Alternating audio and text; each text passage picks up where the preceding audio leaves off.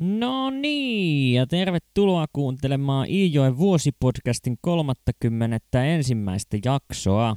Mä oon Atte ja tässä podcastissa mulla olisi tarkoituksena lukea Kalle Päätalon Iijoki-sarja kuluvan vuoden 2024 aikana. Ja niin se on, että tammikuun viimeistä päivää vietetään ja projekti etenee ihan aikataulussa, eli 26 romaanista kaksi on luettu kokonaan ja kolmannessakin ohitetaan niin sanottu puolimatkan krouvi tämän jakson myötä. Viime jaksossahan me jäätiin tilanteeseen, jossa Kalle on jäänyt ystävineen kiinni kortin peluusta ja tuo rangaistus, mikä sitten pelaamisesta langetetaan, jäi tämän päivän asiaksi. Mutta ehkä ihan ensin on hyvä muistaa, että kun Kallella siellä kotosalla asustaa myös hänen äitinsä Riitu, joka on aika uskovainen ihminen, niin hän on Kallea varotellut korttipirusta paitsi uskonsa tähden, niin myöskin herkon puolen suvun alttiudesta langeta tuon kirotun korttipirun pauloihin. Ja tilanne toden totta on sellainen, että vaikka Kalle on pelannut korttia jo vuosia, niin hän ei ole siitä Riitulle vielä koskaan jäänyt kiinni. Ja tässä suhteessa tuo isän sairastuminen on ehkä jonkinlainen onnenpotku, sillä niin ikävä asia kuin tuo Herkon sairastuminen onkin, niin siltä suunnalta ei tällä kertaa tule Kallelle edes sitä normaalia sanallista kurinpitoa, mitä Herkko on normaalisti tyytynyt hyödyntämään fyysisen kurittamisen sijaan.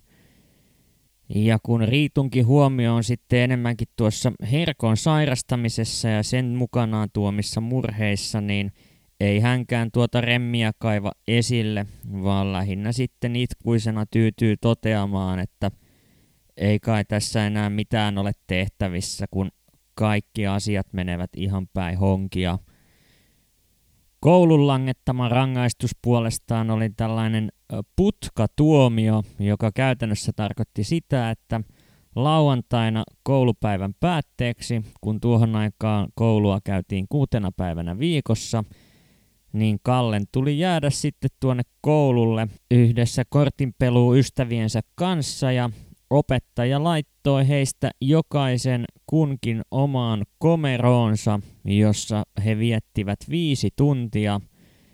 Ja sen verran hövelillä päällä oli Riitu Kalle lähtiessä lauantaina kouluun, että hän pakkasi Kallelle mukaan kalakukon eväksi, jota hän sitten siellä komerossa seisoessaan hiljaksiin syö ja odottaa vapautumistaan. Rangaistuksen julmahkosta luonteesta huolimatta se ei mitään ihan täyttä kidutusta kuitenkaan ole, vaan siellä opettaja käy parin tunnin seisomisen jälkeen kysymässä jokaiselta erikseen, että onhan kaikki kunnossa ja tarvitseeko käydä tähän väliin vessassa. Mutta ehkä sitten se kaikista merkittävin hetki tuossa rangaistuksessa ja sen täytäntöönpanossa tulee vasta sitten, kun komerosta on astuttu jo pihalle, sillä tässä vaiheessa opettaja Vainikainen alkaa sitten saarnaamaan pojille pelastusta ja syntien anteeksi antoa. Ja vaikka Kalle ei näyttäydy mitenkään erityisen hengellisenä ihmisenä tämän tai aiempienkaan romaanien sivuilla, niin siitä huolimatta tämä kokemus on hänelle hyvin vaikuttava ja romaanikirjailija Päätalo toteaakin kunnan jauhojen sivulla 283 tämän rangaistuksen ja erityisesti sen loppuselvittely olleen eräs hänen sisimpäänsä voimakkaimmin vaikutteneista tunneelämyksistä. Tuo Savotta, jossa Herkko kävi Kalle seuranaan vähän kokeilemassa, että miten se työ mahtaisi maistua, on saatu aika päiviä sitten päätöksensä ja kevätkin sieltä jo tulee kovaa vauhtia, joka tarkoittaa sitä, että tukin uitto olisi alkamassa lähiaikoina. Ja koska herkkoa edelleen kaivataan tuonne töihin, niin Hiltu Jakkihan totta kai jälleen saapuu herkkoa houkuttelemaan tuonne tukin uittoon ajatuksena, että josko se nyt sitten näin keväällä lähtisi vähän paremmin vetämään se työnteko tuota herkkoa taas elävien kirjoihin, kun ei ole enää niin tavattoman kylmäkään kuin talvella. Mutta eihän se herkko mihinkään suostu lähtemään vedoten juurikin tuohon kylmyyteen ja toteaa, että katsotaan sitten vähän lähempänä kesää, että josko hän kykenisi jälkijunassa liittymään mukaan tuohon uittoon. Vaikka tuo työnteko ei nyt sitten edelleenkään tunnu herkolta oikein luonnistuvan, niin hän kuitenkin heittää ilmoille ajatuksen siitä, että josko Jakki ottaisi Kallen mukaansa tuonne tukin uittoon ja Kalle on totta kai myös tätä vähän jo etukäteen uumoillutkin, että hänen pitäisi taas lähteä mukaan, kuten hän oli viimekin keväänä. Joten lomaa on koulusta pyydetty ja sitä on myös myönnetty. Ja näin Kalle sitten lähtee ilman herkkoa yhdessä Jakin kanssa tuonne tukin uittoon. Toki hän ei siellä mitenkään ihan yksin ole, sillä useampi Herkon veljistä saapuu myös tuonne työmaalle ja onpa siellä mukana Herkon veden Jalmarin poika Olavikin, joka on Kallen kanssa saman ikäinen. Ja aivan kuten talvella suunnattiin Savottaan, niin myös nyt sitten tukin uittoa starttaillaan tuolta Latvalasta, Latvajärven maisemista – Joten porukka suuntaa jalkapatikassa tuonne Latvalaan ja pääseekin perille sen suuremmitta kommelluksitta. Ja aivan kuten viime kevään uitossa, niin tälläkin kertaa joudutaan vielä odottelemaan sitä, että kevät on edennyt niin pitkälle, että uitto päästään aloittamaan ja – kuten yleensä, niin tälläkin kertaa tuo ruokashow sitten pyörii siellä Latvalassa. Nimittäin osalla odottelijoista ei tietenkään juuri rahaa ole ja ruokaa ostetaan velaksi. Mutta Kallen osalta tilanne on ihan kohtuullisen hyvä, sillä Riitu on laittanut hänelle reilunlaisesti kuivaevästä mukaan ja – antoipa vielä sitten 30 markkaakin, jolla Kalle voi ostaa itselleen aamukahvetta, mikäli mieli tekee. Ja tottahan toki, kun Kalle tuon työnteostaan tunnetun miehen Herkon poika on, niin tälläkin kertaa herää kysymyksiä siitä, miksi Herkko ei ole saapunut paikalle. Siinä onneksi Hiltu Jakilla on jälleen kerran pelisilmää kuten yleensäkin ja hän pelastaa Kallen ikäviltä kysymyksiltä vastailemalla Kallen puolesta muiden työukkojen heittelemiin juttuihin Herkosta ja hänen tilanteestaan. Joten loppujen lopuksi Kalle sitten pääsee suhteellisen helpolla irti näistä ikävistä kysymyksistä ja saa viettää aikansa rauhassa ajattelematta jatkuvasti tuota isän tilannetta. Ja kun tuossa alkumatkasta mukaan oli lyöttäytynyt pari Herkon veljeä, eli Jalmari ja Arvi, niin sieltä perästä vielä tiensä uittoon löytää Jussi, joka tuo mukanaan poikansa Niilon, joka myöskin on sitten samaa ikäluokkaa Kallen kanssa, joten nuorisolle muodostuukin vähän tällainen oma uittoporukkaansa tuonne täysikasvuisten miesten keskelle. Ja kun ne talven rippeet eivät tunnu millään kääntyvän kunnon kevääksi, niin siinä meinaa jo miehillä käydä aikakin pitkäksi, mutta onneksi uittoa löytää tiensä myös jo aiemmin tapaamamme kometian pitäjä Huttu Heikki, joka totta kai aistii tässä bisnestilaisuuden, kun kymmenittäin äijiä makaa päivät pitkät odotellen, että koska pääsisi oikein töihin – ja toisin kuin aiemmin, niin tällä kertaa ei myöskään ole minkäännäköisiä uskovaisia tai muuten siveellisiä ihmisiä ihmettelemässä tuota Huttuheikin menoa, joten Heikki pääseekin sitten esittämään myös näitä näytelmiä, joista tuo toinen eli Elliinan surma oli sellainen, joka aiemmin jo jäi Kallelta näkemättä siitä syystä, että uskovaiset naiset olivat kieltäneet tuon esittämisen. Tämän lisäksi Huttu Heikillä on repertuaarissaan myös toinen näytelmäkohtaus, joka kantaa nimeä Villen ja Heikin auto-onnettomuus. Ja näitä kahta kohtausta se Huttu Heikki sitten veivaa ukoille useampaan kertaan, kun halukkaita maksajia tuntuu löytyvän – vaan kun puhe kääntyy tuohon kitapiljartiin, niin käy ilmi, että tuon pelin peluuttamisen Huttuheikki on lopettanut kokonaan. Tälle syy löytyy siitä, kun joku kaveri Jurmun Savotassa on viskonut noita biljartipalloja sen verran ankarasti tuo Heikin kitaan, että hän on meinannut tukehtua ja muutenkin tuo pallojen viskominen suuhun on tehnyt niin kovin kipeää, että ei tuosta sitten oikein ollut sellaiseksi peliksi, jota olisi voinut ihan jatkuvasti pelaajille vetää, vaikka halukkaita olisikin ollut. Huttuheikin yksinvaltius tuon uittoporukan viihdyttäjänä ei kuitenkaan kestä ihan hirveän montaa päivää, sillä Muutama päivä Huttuheikin saapumisen jälkeen porukka huomaa, että kappas vaan kuka tuolla horisontissa lähestyy tätä Latvalaa. Ja sehän on itse Korpi Antti, jonka me tunnemme kenties läheisemmin nimellä Satu Setä.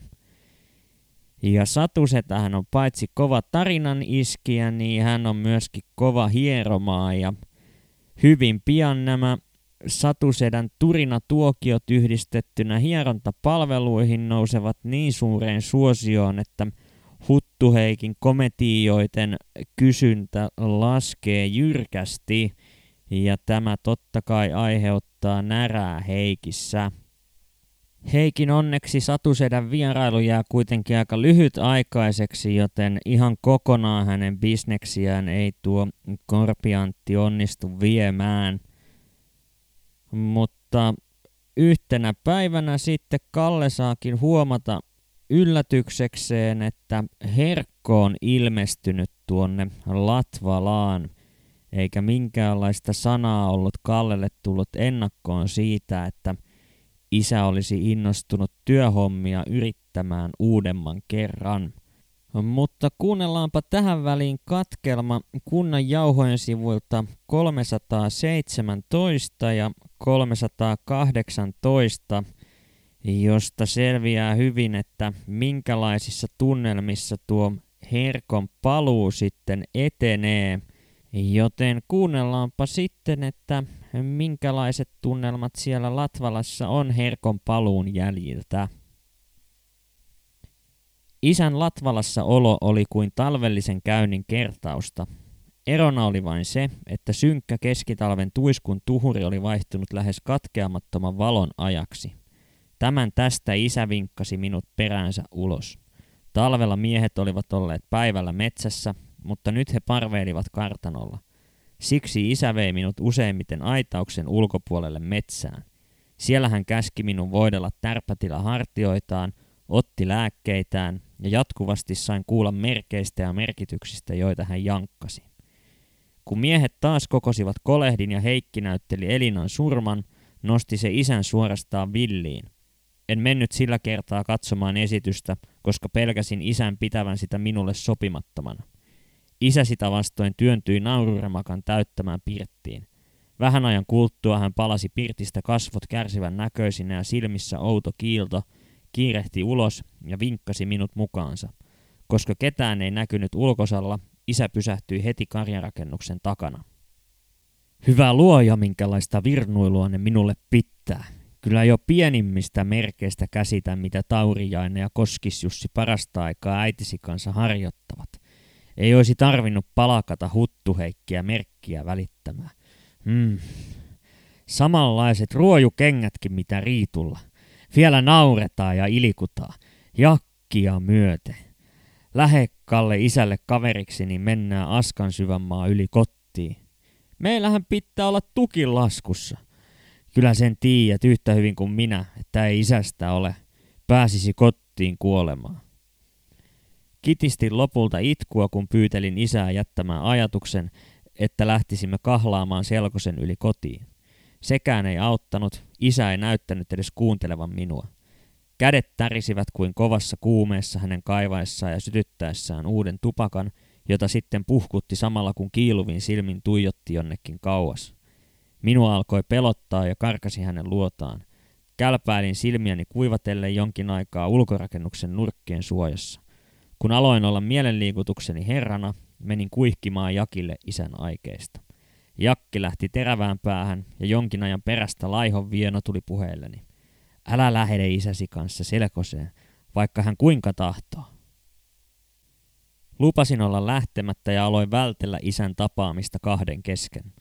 Jakki ja Jalmarisetä puhuivat isälle moneen kertaan, mutta Arvi ei vaihtanut isän kanssa sanan sanaa. Hän vain källisteli tapansa mukaan vähin äänin, niskapainuksissa ja yksikseen. Myös Jussi setä väisteli selvästi isää. Arvasin, ettei hänenkään mielialansa ollut laipiossa. Loppujen lopuksi ukkoherra ja meidän kamarin miehet saivat isän suostutelluksi jäämään ainakin yön yli Latvalaan. Ratkaisevasti tähän vaikuttivat Hakalan sanat. Ei me lasketa Hermannia Kairaa, edes poikasi kanssa. Nukutaan yö kaikessa rauhassa, ja jos vielä huomenna tuntuu huonovointisuutta, lähtee päätalo Juho viemään vaunullaan sinut kotia. Kamarissamme ei yöllä nukuttu kaikessa rauhassa. Ainakaan isä ei nukahtanut silmän täyttä, vaikka välillä laskeutuikin oikoseksi. Lähes koko ajan hän poltti tupakkaa ja kulki vähän väliä ulkona. En myöskään itse nukkunut, joten näin miten miehetkin nostelivat tämän tästä päätään. Etenkin isän istuessa ja sytyttäessä värisevästi huokaillen tupakkaa. Joka kerran isän lähtiessä kamarista osui myös jollekin miehistä tulemaan asiaa ulos. Oli jo aamupuolta, kun Jakki taas palasi isän perässä ja sanoi muka housujensa halkeen nappeja näpräte. Tänä yönä kusettaa kuin lammasta, saapi yhtenään hypätä seisomaan suora kourassa. Ja tällainen oli sitten Herkon paluu ja eipä tuo nyt ihan erityisen hyvin kyllä mennyt. Ja kun Herkosta ei kerran työntekijäksi ole tuonne uittoon, niin siinä sitten lopulta seuraavana päivänä Herkon veli Jussi lähtee Herkkoa viemään takaisin Kallioniemeen ja Kalle siinä lähtee mukaan saattamaan isää ja Jussin poika Niilo tulee myöskin tuohon porukkaan seuraksi. Ja tuo matka taitetaan niin, että ensin siinä joudutaan kävellen kahlaamaan sohjossa jonkin matkaa, kunnes sitten päästään tuonne Jussi Vortille eli Fordille asti ja jatketaan siitä autolla tuota reissua kohti Kallioniemeä. Ja kuten aina, niin sitten se viimeinen vaihe matkasta on se, kun tuolta Hilturannasta soudetaan Kallioniemeen veneellä, sillä sinne ei edelleenkään tietä kulje. Ja tässä vaiheessa sitten ehdotetaan, että josko porukalla juotaisiin vielä Kallioniemessä kahvit, mutta tuohon herkon menoon tympäytynyt Jussi ei tähän sitten suostu Kaani, joten Herkko siinä päätyy pyyntelemään Jussilta aivan kuten Jalmarilta tuolla Savotassa talvella anteeksi kaikkia mahdollisia pahoja juttuja, joita hän on Jussille tehnyt tai sanonut ja jotka ovat sitten hampaankoloon jääneet. Mutta Jussi siinä vaan lähinnä puhisee ja käskee lähtemään sinne Kallioniemeen, niin päästäisiin sitten äkkiä lähtemään takaisin kohti Latvalaa ja uiton alkua odottelemaan. Niilo kuitenkin siinä lähtee Kallen seuraksi viemään herkkoa kotiin tuon Järvenselän poikki. Ja Riitu, kun tämän kolmikon näkee, niin hän vähän sanaisesti toteaa, että eipä tainnut olla erityisen pitkä työreissu tämäkään mutta eipä se päässyt enää Riitua juurikaan yllättämään. Riitu siinä vielä keittää pojille kahvit ja kun pojat tuolta Kallioniemestä lähtevät, niin tunnelma on poikkeuksellisen alakuloinen ja surullinen. Vaan eipä siinä sitten Kalle ehdi ajatuksissaan ihan hirveän paljon tätä Herkon kotiin viemistä ajattelemaan, sillä sitten käykin niin, että Kalle pääsee ihan oikeisiin töihin, sillä vaikka uitto ei pääsekään vielä alkamaan, niin tuo pato eli tammi, joka sinne on tehty uittoa odottamaan, alkaa murtumaan. Ja tuo murtumahan totta kai pistää vipinää itse kunkin työntekijän kinttuihin – ja vaikka aika raskaista hommista onkin kyse, niin siellä sitten Kallelle, Olaville ja Niilolle myös löytyy töitä ja he pääsevät kuljettamaan ja kaivamaan tuollaista tilkettä, jota sitten käytetään tuohon padon paikkaamiseen. Loppujen lopuksi tuo tammen murtuman paikkaaminen vei aikaa vain yhden päivän, vaan kun päiviähän on jäljellä työmiehillä vaikka kuinka, niin niiden sisällöstä ja muusta meiningistä, mitä Kalle sitten pääsee uitossa kokemaan, lähdemme ottamaan selvää huomisessa jaksossa. Joten kiitos kun jaksoit kuunnella taas tänne asti ja palataan huomenissa asiaan. Moikka!